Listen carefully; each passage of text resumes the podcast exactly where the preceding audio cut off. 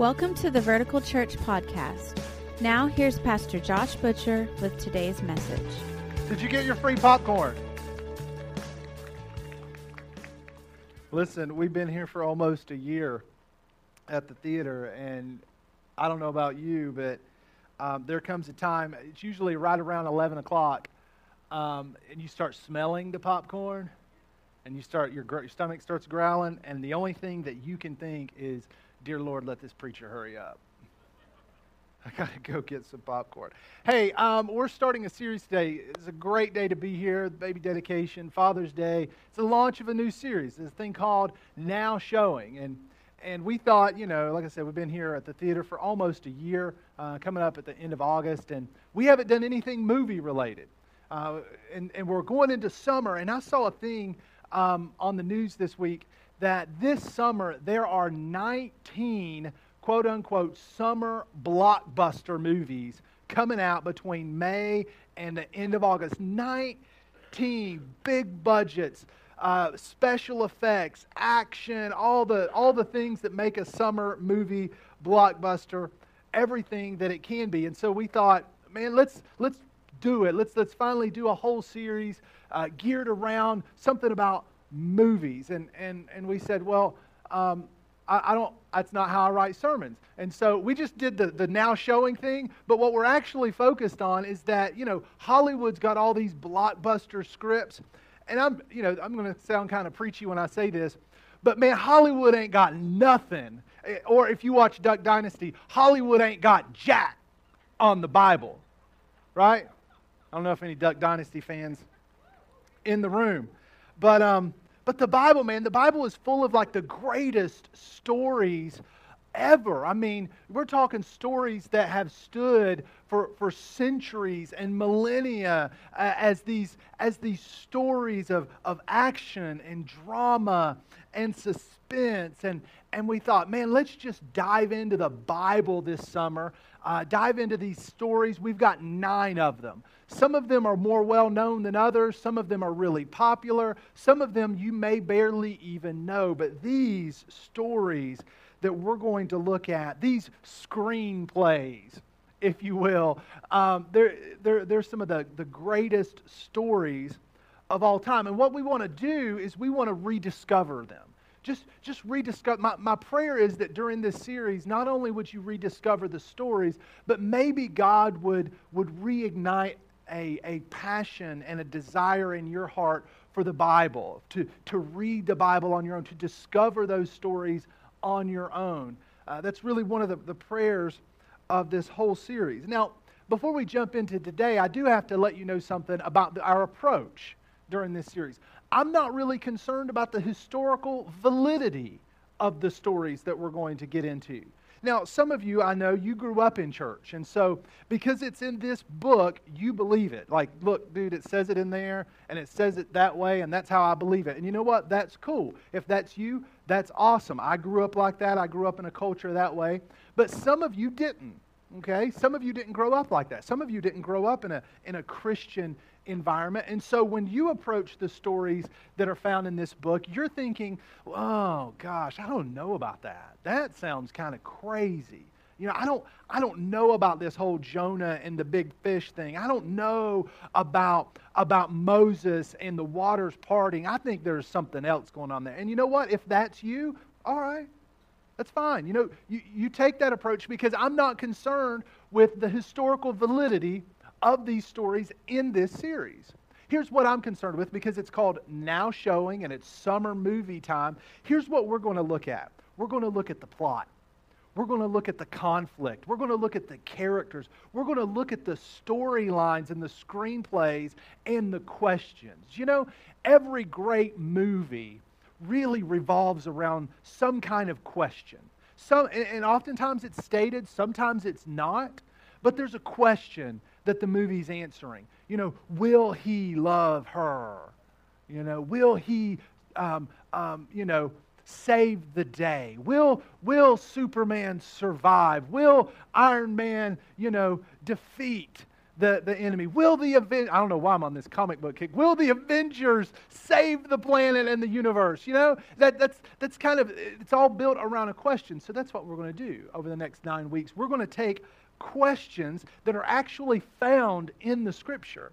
That, that are asked in the passage by one of the characters. Sometimes God will ask the question.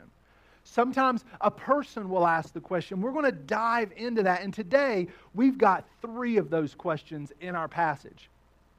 God asks two of them, but then there's a character that asks the first one. You know, this week we're going to look at Genesis chapter 3. And in Genesis chapter 3, we've got God, we've got Adam, we've got Eve, and we've got a talking snake. And like I said, you might approach this passage and say, I don't know about a talking snake. Like, that seems weird to me. I don't know if I believe that. All right, I'm not asking you to believe that. I'm asking you to listen to the story. All right, listen to the character. If you can go watch, you know, Iron Man and not be all upset that we don't like do that, that that's not real, then you can listen to this that some people in the room think is, is absolutely 100% historically valid, and other people are not so sure. And so that's our approach. And so we've got three questions today, and I think the thing that we're going to discover is really not so much um, what you might be thinking right now of Genesis chapter 3. I think what we're going to discover is how Satan, uh, or the serpent, if you will, uh, how, he, how he strategizes to, to affect and destroy our lives, okay? I think that's where we're going to end up, and I'm really excited, uh, really pumped about this. If you have a Bible, uh, go ahead and open it up to Genesis chapter 3. We're going to start with verse 1. If you don't have a Bible, don't sweat it because we're going to put the scriptures right on this big movie screen above my head. So here we go. If you have a phone, you can follow along uh, on your Bible app as well. Verse 1. Now the serpent was, and if you have a highlighter or a pen, you might want to highlight or underline or circle or star this next, these next two words. Now the serpent was more crafty. Love that description of this character, the serpent. He was more crafty than any of the wild animals the Lord God had made. He said, in talking snake, he said to the woman, Did God really say? You might want to take that same highlighter that you just used, or if you use the, the option on your phone to highlight, you might want to highlight that question Did God really say? You must not eat from any tree in the garden. Like I said, I love that description of, of the serpent as crafty. The, the, the idea of crafty is that, is that the character is adept at using, at using um, um, cunning and subtlety to get what the character wants. You know, that's, that's what it means to be crafty, that, that you don't approach in an obvious way. You're cunning, you're subtle, you're crafty. Love, the, love that description because that, what that tells me is that, is that the serpent or the enemy of our, of our lives, he's not going to approach us in obvious ways. He's not going to, to come at us and challenge God's goodness directly. He's not going to walk up to us when we're in the middle of a great situation like Adam and Eve were in the garden. He's not going to go up and just say, hey, why don't you just mess up this great situation? Why don't you just, hey, here's, here's an idea. Why don't you just, um, just, just blow it all? Why don't you just destroy it and make a waste of your life? He didn't, he didn't do that because he's crafty. He's cunning. He's subtle. So what he does is he poses a question. Did God really say? And what happens is that question is not so listen listen this is really important to get it's not so much he's not so much challenging what god said because i know that's what it says he's not wait until we get just a couple verses he's actually trying to sow a doubt of who god is did god really say does, does god really love you the way he thinks you, that you think he does we're going to see how, how he works this because what he's doing, he's asking a question that's going to lead to a doubt about God's good intentions, which then leads to disobedience, which then leads to a dislocation from the presence of God, which is exactly what the enemy wants all along. Because he doesn't approach us in obvious ways. He doesn't come up to us and say, you know, why don't you just why don't you just flip God off and tell him to take a hike? No. Why? Because we're too smart for that. We see that coming. That's easy. That's obvious. He doesn't just say, "Hey, why don't you tank your future potential? Uh, why don't you just why don't you just experiment with your life? Besides, you know, you're not even sure if this whole God Bible thing is true anyway." No, no, no. If he approached us like that, we're too wise for that. We can see that coming, and so he doesn't because he's crafty. He's cunning. He's subtle. He doesn't push us into something when we must be pulled. He's crafty. He's cunning. Look back at his question in verse 1. He says this Did God really say, You must not eat from any tree in the garden? The, the great thing about this question is it doesn't have to be a rhetorical question because we can actually go back and look at what God actually did say. We don't have to wonder, well, I don't know, did he? We can go back if you turn back a couple pages, or you might not even have to turn a page. Genesis chapter 2, verses 16 and 17. Here's what God did say. And the Lord God commanded the man. Look at this. This is the first thing that God says. You are free to eat from any tree in the garden. Now, it's convenient that the snake left that part out. You're free to eat from anything, but you must not eat from the tree of the knowledge of good and evil for when you eat from it, you will certainly die. It's, it's interesting that God's first words are words of freedom, but then that the snake takes those words and twists it to create fear. Did God really say you must not eat from any tree in the garden? Well, no. God didn't say that. God said you're free to eat from anything. And it's and that's how the that's how the snake starts. That's how the snake, the serpent, begins his temptation just by saying, Did God really say? And look what happens. Look, look how this scene plays out. Verse 2. The woman says she, she responds to the serpent. We may eat fruit from the trees in the garden, but God did say, You must not eat fruit from the tree that is in the middle of the garden, and you must not touch it, or you will die. Verse 4.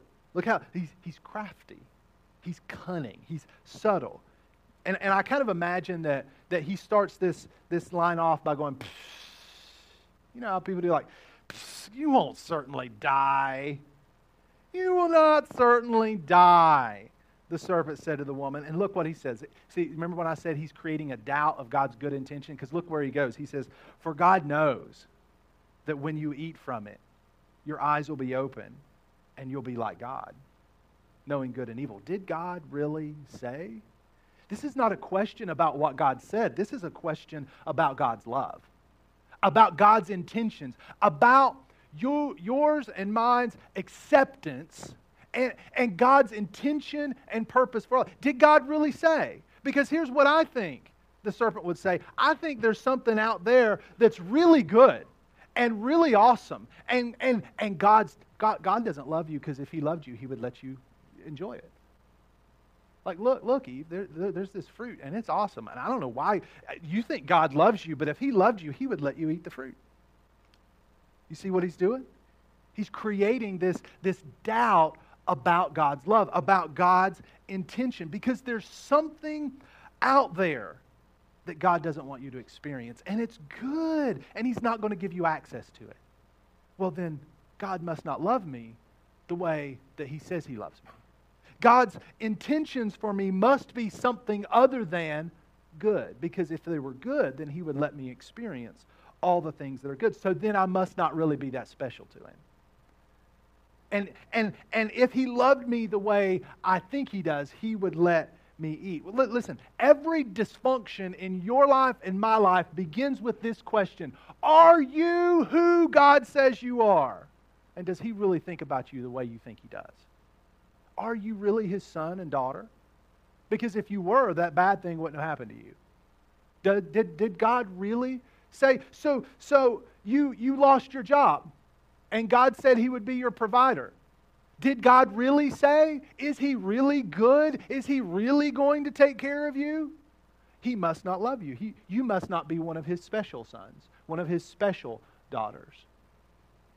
And so the doubt of God's good intentions planted in our minds. And the problem here, the problem here is not that, that, that Eve responds with certain words. The problem here is that Eve responds at all. The problem here is that Eve entertains the snake's voice because the correct answer to did God really say is to say, shut up. Like the, the correct answer is to walk away from this conversation because there is no win when you enter into a conversation with the snake. And the, the, the correct answer in your life, and for some of you that are sitting here, is to walk away from some of the snakes in your life. You've been listening to the wrong voice, and the voice is leading you to, to doubt God's goodness and God's grace and God's favor in your life and God's purpose and calling for you, and, and you just need to walk away. And she doesn't walk away. So doubt creeps in, questions and, and doubt about God's goodness, about God's intention for her life. So Eve starts thinking, maybe I'm not, in fact, a loved daughter of God, because if he really loved me, then he would let me enjoy this good thing. So he must not really love me. He, he must not have the best intentions for my life. Verse 6. So the doubt has, has lodged inside of her and inside of Adam. Verse 6 When the woman saw that the fruit of the tree was good for food and pleasing to the eye, which makes me think it was not an apple, and also desirable for gaining wisdom. Some of y'all Apple fans that like uh, y'all, y'all just like shot evil stares at me. I'm not going to look at you. She took some and ate it. She also gave some to her husband who was with her, and he ate it. Then the eyes of both of them were opened, which should be a good thing, but it's not. And they realized they were naked. Remember that highlighter that I had you pull out earlier? You may want to uh, highlight that. They realized they were naked. So they sewed fig leaves together and made coverings for themselves. Verse 8 Then the man and his wife, this is so sad. This is one of the saddest verses in the whole Bible. Then the man and his wife heard the sound of the Lord God as he was walking in the garden in the cool of the day, and they hid from the Lord God among the trees of the garden. You know what I find interesting? They were naked the whole time. They've been naked the whole time. The end of chapter 2, chapter 2 ends with, and Adam and Eve were naked and they had no shame. Just naked all the time. Some of you, that's like the best Father's Day present you could ever hope for. Honey, naked time. When we go home, that's my Father's Day present. Naked. We're, we're, we're living in Genesis chapter 2, naked all the time. They've been, they've been naked the whole time. But something happened that opened their eyes to realize that they're vulnerable, that, that there's a reason to be filled with shame. They, they have entertained the question uh, about God's love. They have entertained the question about His goodness. And so now they have, they have moved to the place of disobeying His voice because when you doubt His love, it's inevitable that you'll disobey His voice. And when you disobey His voice, it always leads to shame and guilt in your life. It always leads there. That's why, that's why when you do something wrong, when you, when you don't do something right, that's why you feel bad about it. Because anytime you disobey his voice, it's always shame and guilt. It's always realizing your own nakedness. It's always realizing all the ways that you don't measure up, how vulnerable you really are. And so we do what they do. We sew coverings together. They took fig leaves and sewed them together, but we take other things to sew together to hide the shame of our own experience which is the enemy's plan to hide us from the presence of God, to make us run and cover up our shame, cover up our own guilt with, with fig leaves. And we cover it with words. We use words to cover our shame because we want to try to sound hard and try to sound independent, try to sound like we got it all together, when really you're just broken inside. And so you cover yourself. You cover yourself with achievement and success because you've got to combat the gnawing emptiness that's on the inside. We cover ourselves with fig leaves all the time. We cover ourselves with, with approval and acceptance because when we, when we are all alone and, and when, we, when we are exposed in the nakedness of our shame and guilt, then none of us really approve of ourselves, so we cover it with approval from other people. We cover ourselves all the time. We're not better than Adam and Eve we cover ourselves and we cover our shame and our guilt the whole time. But look what happens in verse 9 because the enemy had the first question Did God really say? Now God jumps in with his own question. Verse 9, and this is awesome. But the Lord God called to the man, Where are you? And in this room this morning, God is saying that very same thing to some of you.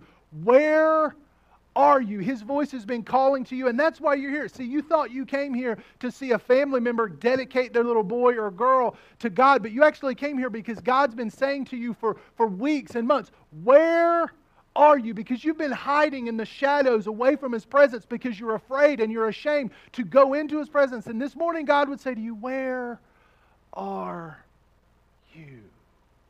Where are you? And perhaps perhaps like Adam and Eve, your, your doubt and disobedience has led you to a place where you're dislocated. You don't know where you are. See, it's not that God didn't know where Adam was.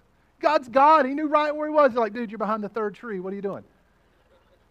Adam didn't know where Adam was. Eve didn't know where Eve was. Lord, we don't know. We're dislocated from your presence. I don't know where I'm at now. And isn't that the feeling when, when you doubt God's love and you disobey His voice? You get the feeling that, oh, I don't know what I'm doing. I don't know where I'm at. My life is just spinning out of control and I don't have a clue. And God would say, Where are you? And look, verse 10, man, he, he answers. Look, if you're playing hide and seek with God, the, at least don't talk back. Like, like my son Cole, when he plays hide and seek, he's, he, he doesn't do a great job because he talks the whole time. And, and you're looking for him, he's like, hey, daddy, I'm right here. Like, we're playing hide and seek. The point is to hide. But Adam can't hide, and he knows he can't hide, so he answers. And look what he says. It's just so just, just heart wrenching. I heard you in the garden, and I hid, and, and I was afraid because I was naked. So I hid.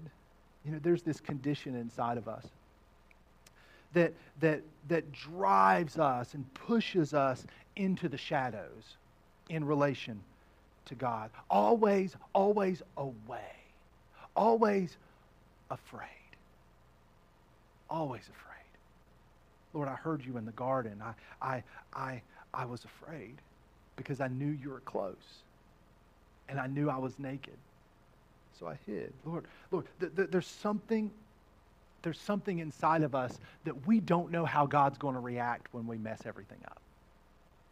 There's, there's, this, there's this fear inside of us that God's going to, going to, to, to lose it if he sees all of our faults and all of our failures, if we stand before him completely vulnerable, com- not hiding anything, what's he going to do?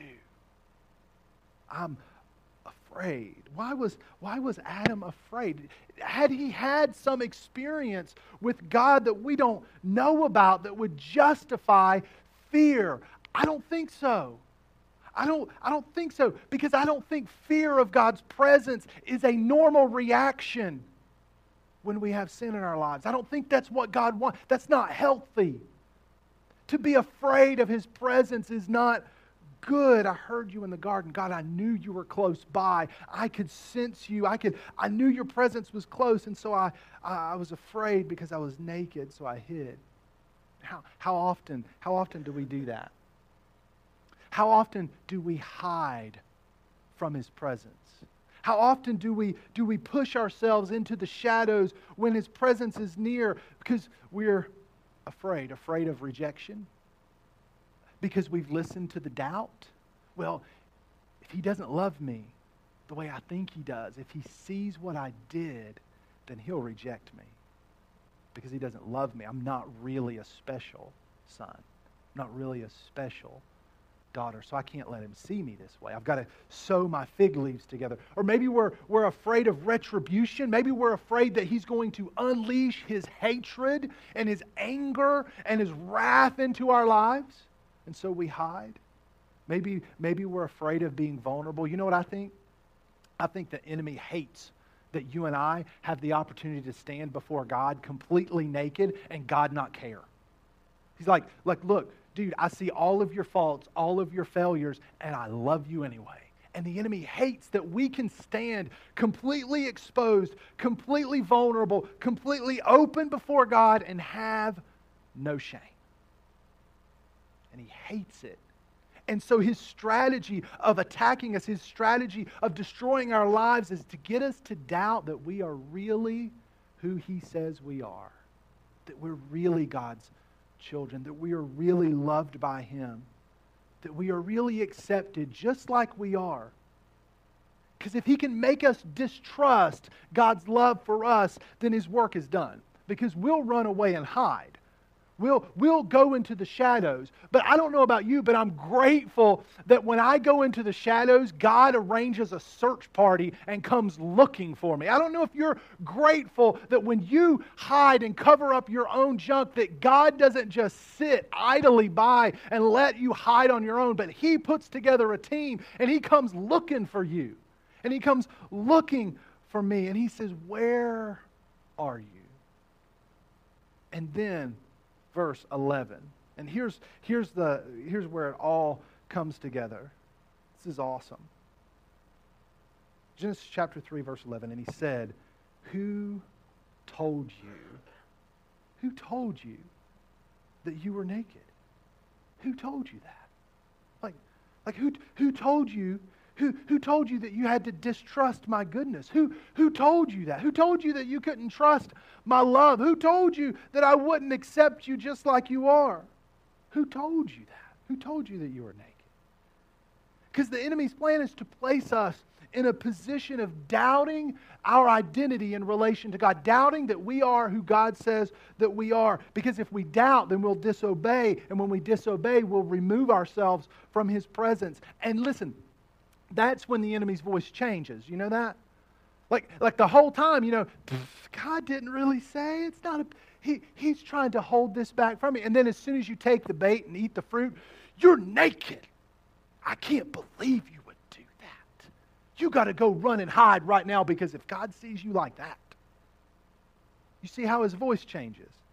Why? Because he's the accuser. Uh, that's like that's what he does. He accuses. So he, he tempts you to get you to doubt. And then when you take the bait, his voice changes from an encouraging voice to an accusing voice.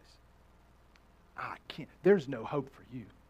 You just need to run and hide because God the Father is not going to accept you like this. You're terrible. I can't believe that you would do that. He's going to pour his hate and vengeance into your life. He's never going to accept you. God can't stand you. So his voice changes. But then God responds because there's the enemy's voice, but then there's God asking the question Who told you that I wouldn't accept? Who told you that, that you were naked? Who, who told you that, that I would withhold my love from you? Who told you that? Who, listen, it's Father's Day. Who told you that you would never be a, a good dad because you didn't have a good dad? Who told you that? Wasn't God's voice. Who told you that? Who told you that this addiction on your life would never break? Who told you that? Who, who told you that the way you look makes you abnormal? Who told you that? Who told you that this time would be the end? Who told you that? Who told you that you would never recover from this fall? Who told you that your best days are behind you? I can tell you who told you that. The enemy did. And you need to grab the snake by the throat and punch him in the mouth not listen to him and entertain his questions. Here's the beautiful thing about God is God goes right to the place where Adam and Eve are most shameful, most vulnerable, most exposed. And he says, "Who told you that you were naked?" I didn't. Who who who told you that your marriage was about to fall apart? Who told you that? Who, who, who told you that your career was over and your, business plan was not going to succeed? Who, who told you that? Who told you that every day you have to wake up depressed because that's just the way you're wired? Who told you that? Who, who told you that? Look, this is the reason I'm convinced that most people don't want to come to church because they've been listening to the wrong voice. They're afraid to get in God's presence because they're afraid that they'll be rejected, that they're, they're, they're full of shame and guilt. And so what I'm wondering is, is oh Lord, are we representing this kind of God good as a church? Like, are we representing this kind of God? Because this kind of God sees sin and sees, sees people hiding in the leaves, in, the shadows with fig leaves over them. And instead of, instead of accusing them, he, he stands up for them. And instead of, instead of pointing his finger and, and, and yelling at them, he says, Who told you that you couldn't come into my presence? Are we, as a church, are we, are we with that kind of God? Because listen, oftentimes what happens is we, we get in that situation and we, we run away and we hide when that's not the solution. Like we, we can't get better that way. The, the, the, the answer is to just, God, here I am. all my faults, all my failures, I'm completely exposed. And what you discover when you are naked before God, there's no shame. He doesn't make you ashamed. And you don't have to be afraid. You don't have to be full of fear, wondering, what's he going to do? Is he going to reject me? Is he going to curse me? Is he going to condemn me? Is he going to hate me? You don't have to wonder. Take a look at, take a look at this. Here's what happens. The story goes on, and, and there are consequences that happen to Adam and, and Eve both, you know. God curses the ground so, so that Adam and Eve have to um, work hard to make a living. And, and, and all of a sudden, childbirth is, is painful. So, you know, that's not anything I, I know anything about because I'm not a woman. Um, but that, you know, I, have seen it, but I don't know how it feels. So it's cool. Um, but they have to live outside of paradise. They, they get booted, they get kicked out. So there are consequences. But look at what happens. Verse 21. This is this is amazing. Remember, they made their own coverings of fig leaves. And then verse 21 the Lord God made garments of skin for Adam and his wife, and he clothed them. Lord, we're naked in front of you. Our shame is exposed, our guilt is exposed. What are you going to do? Are you going to condemn us? Are you going to kill us? And God says, No, I'm going to clothe you. I'm going to clothe you. I'm going to cover it myself. You tried to cover it with those fig leaves, and that doesn't work. So I'm going to cover it. And, and, and the hero, what we're going to discover in this series is that the hero of every story that we read is God. God's the hero. Look, we don't have another hero. He is our hero. He is our, our action. He is the central character of every story. And his heart is to find you and me naked, full of shame and full of guilt, and to clothe us with His grace. Like that's His heart. That's what He wants to do in your life. He doesn't want you to sew your own wardrobe. You don't, you don't have to cover your own shame. He's already done it for you. He's not going to condemn you. You don't have to hide from his presence, you don't have to be afraid. There's no fear in his presence. Why? Because he really is actually good. Like he really does love you the way that everybody said he does. And so when, when you find yourself naked and, and God is stirring around, you don't have to go run away. You can be in front of him, and he's not going to respond out of anger. He's not going to respond out of rejection. He's going to respond out of compassion. When he could have condemned, when he could have cursed them, he had compassion on them and he clothed them. God really does love you. God really does love me. And if we're vulnerable, if we're naked in front of Him. We don't have to have shame. He can see all of our faults and our failures, and He can cover them because He really is good. Let me pray for you this morning.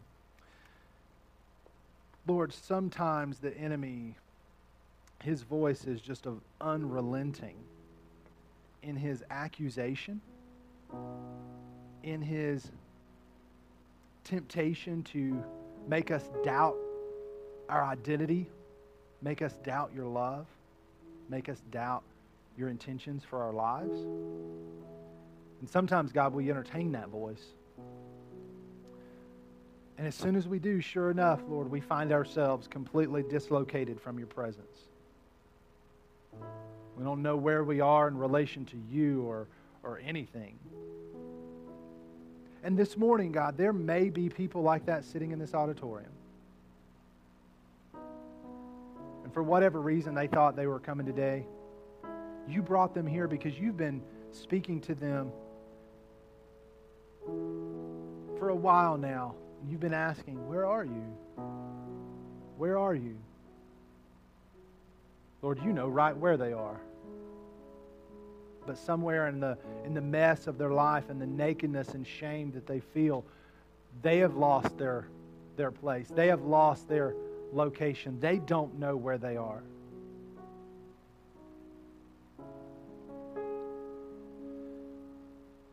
And Lord, just like you clothed Adam and Eve with your grace, this morning you want to clothe them with your grace. But Lord, now you don't have to sew together animal skins. You can clothe them with the grace of your Son, Jesus. And now, God, you're not just covering sin, you're actually dealing with it. You're not just covering shame, you're actually removing shame.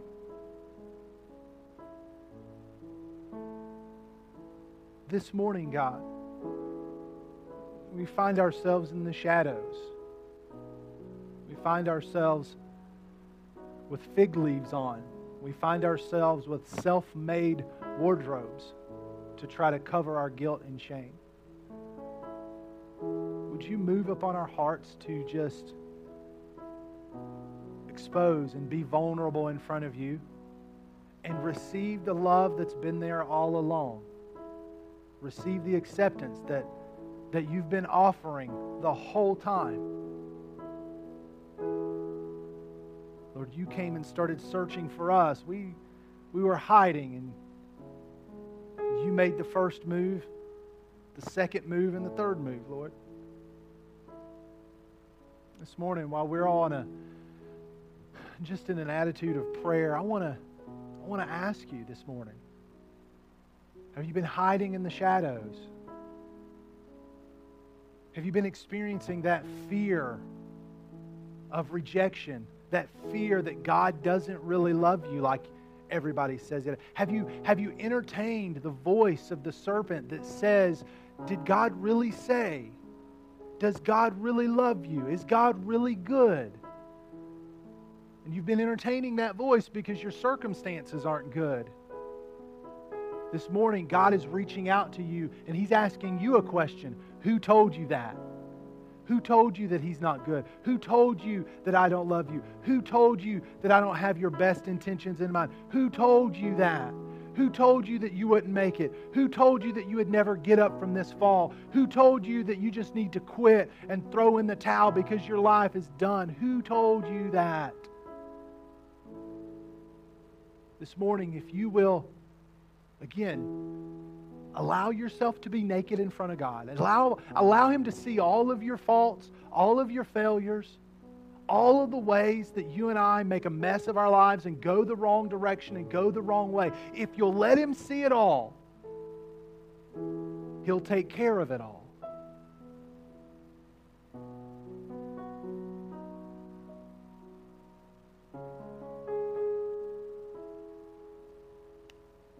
That's you, I just want to pray for you one more time. But in this prayer, I want to, I want to lead you to pray your own prayer. And for some of you, this is going to be a prayer of salvation because you're actually going to be accepting Jesus for the very first time, accepting his grace that he's been offering, but you're going to accept it for the first time. Others of you, you're just going to find yourself all again, all over again because you've, you've known Jesus, but something in your life, the, the sin and the, and the distraction in your own heart has led you away and into the shadows, and you need to be found again today. So I'm not, I'm not really concerned with how we label it. I just want you to not be afraid in His presence. I just want you to not feel shame and fear of His goodness, of His presence, of His grace. You don't have to hide. I mean, I don't know, I don't know who I'm drilling down on, but you don't have to hide. God's not mad at you. God's intentions are to bless you. God's intentions are to pour His grace into your life.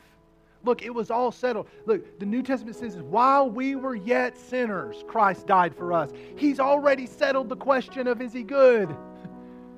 You don't have to hide. You don't have to hide anymore. Lord, we come come to you this morning in all sorts of different situations. Some of you, some of us, God, we're approaching you for the very first time. And, our, our, and we're so nervous that our knees are shaking, God. And right now we're fidgeting with our hands because, because we're so nervous about, about what you're going to do when we really make ourselves vulnerable and just, and just get naked in front of you. Some of us, God, we've known you, we've been, we've walked with you, and yet now, because of our of, uh, of situations in life, we've we've run away and we're hiding in the shadows. Lord, would you call us out? Would we actually take the step out to trust your grace again? If you want to trust, like there is no formula to say, you just just reach out to him. Say, Lord, I'm coming out of the shadows. I hear you in the garden, and I'm not going to hide. Here I am. Just say that to him. Just say, Here I am. All of my faults and all of my failures and all of my shame. And Lord, if you'll take me like this, my life is yours. Just, just tell him that. Just say, Here I am, God. I hear your voice calling to me, and here I am. I'm not going to hide. You might be nervous, but you don't have to be afraid. He'll calm your nerves, He'll calm your fear. His love can his love is more powerful than your nakedness. Just let him wash over you this morning. And realize that you can be in his presence without any shame or any fear or any any question of rejection. He really does love you. Thank you, Jesus, so much for your love and your goodness in our lives. We're not going to hide. We're not going to hide. Thank you for searching for us. Thank you for putting a search party together come look for us. Find us in the shadows. We love you, Jesus. Amen. Thank you so much for joining us today. We always appreciate hearing how God is moving in your life. We all have a story to tell, and we'd love to hear yours. Please visit verticalchurch.tv and click on the little pencil icon called Amen Corner to tell us your story. Also, if you'd like to support the ministry of Vertical Church financially, you can do so by clicking the giving link at verticalchurch.tv. Thank you again for taking the time to join us as we point those far from God to life in Jesus.